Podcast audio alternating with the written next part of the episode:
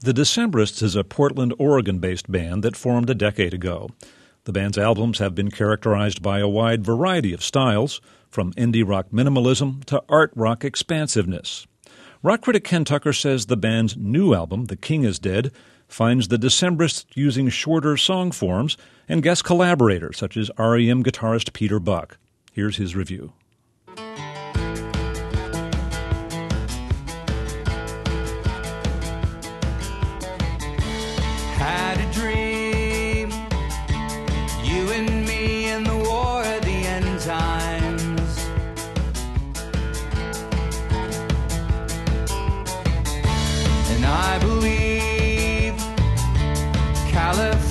Succumbed to the fault line.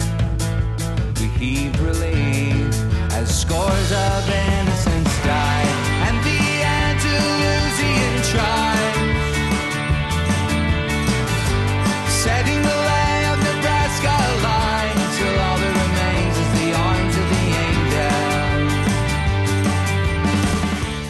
Decemberists made their reputation on the strength of group leader Colin Meloy's large, tortured vocabulary and penchant for spinning 10 minute plus song cycles with influences ranging from Siouxsie and the Banshees to Death Cab for Cutie.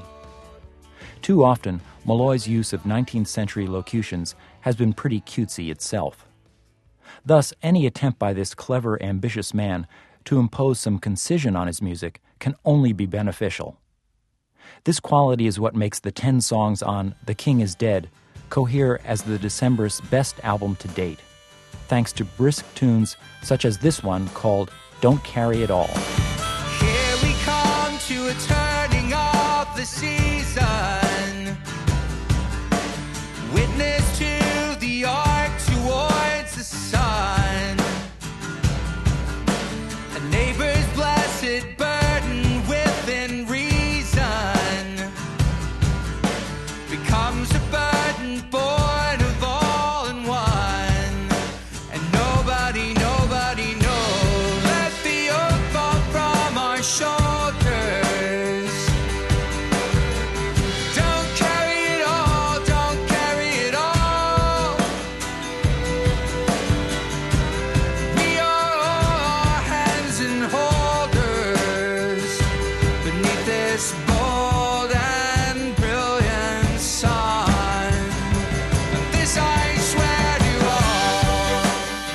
We can assume that the band's album title, The King is Dead, is a cheerful one.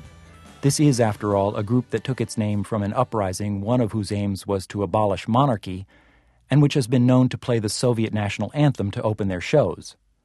But thankfully, there's little garrulous rabble rousing on The King is Dead. Instead, Colin Meloy and his band have enlisted singer Gillian Welch and REM guitarist Peter Buck to help make a record heavily influenced by 70s folk rock, but with fresh riffs, not mere nostalgia.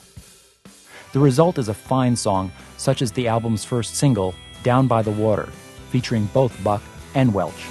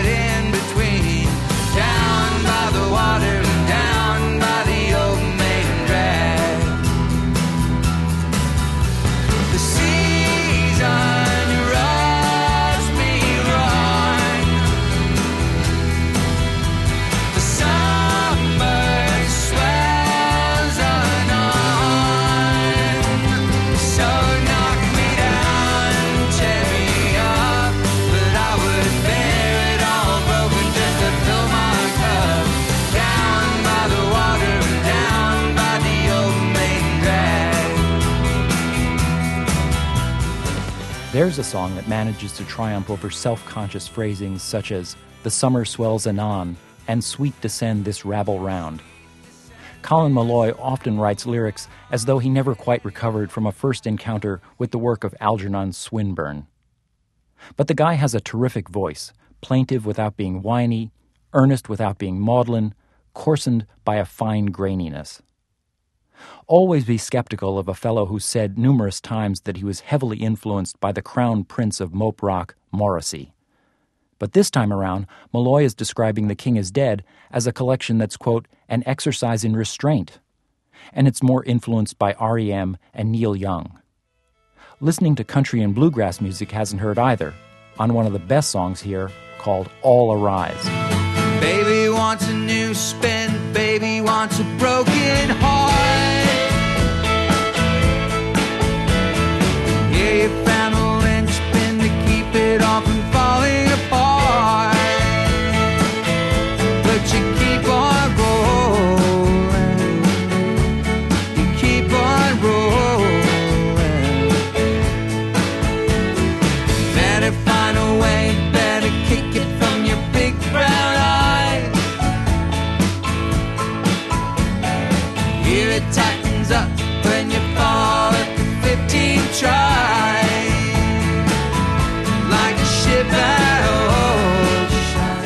One of the most enjoyable aspects of all of the Decemberist albums is that the band avoids the autobiographical impulse.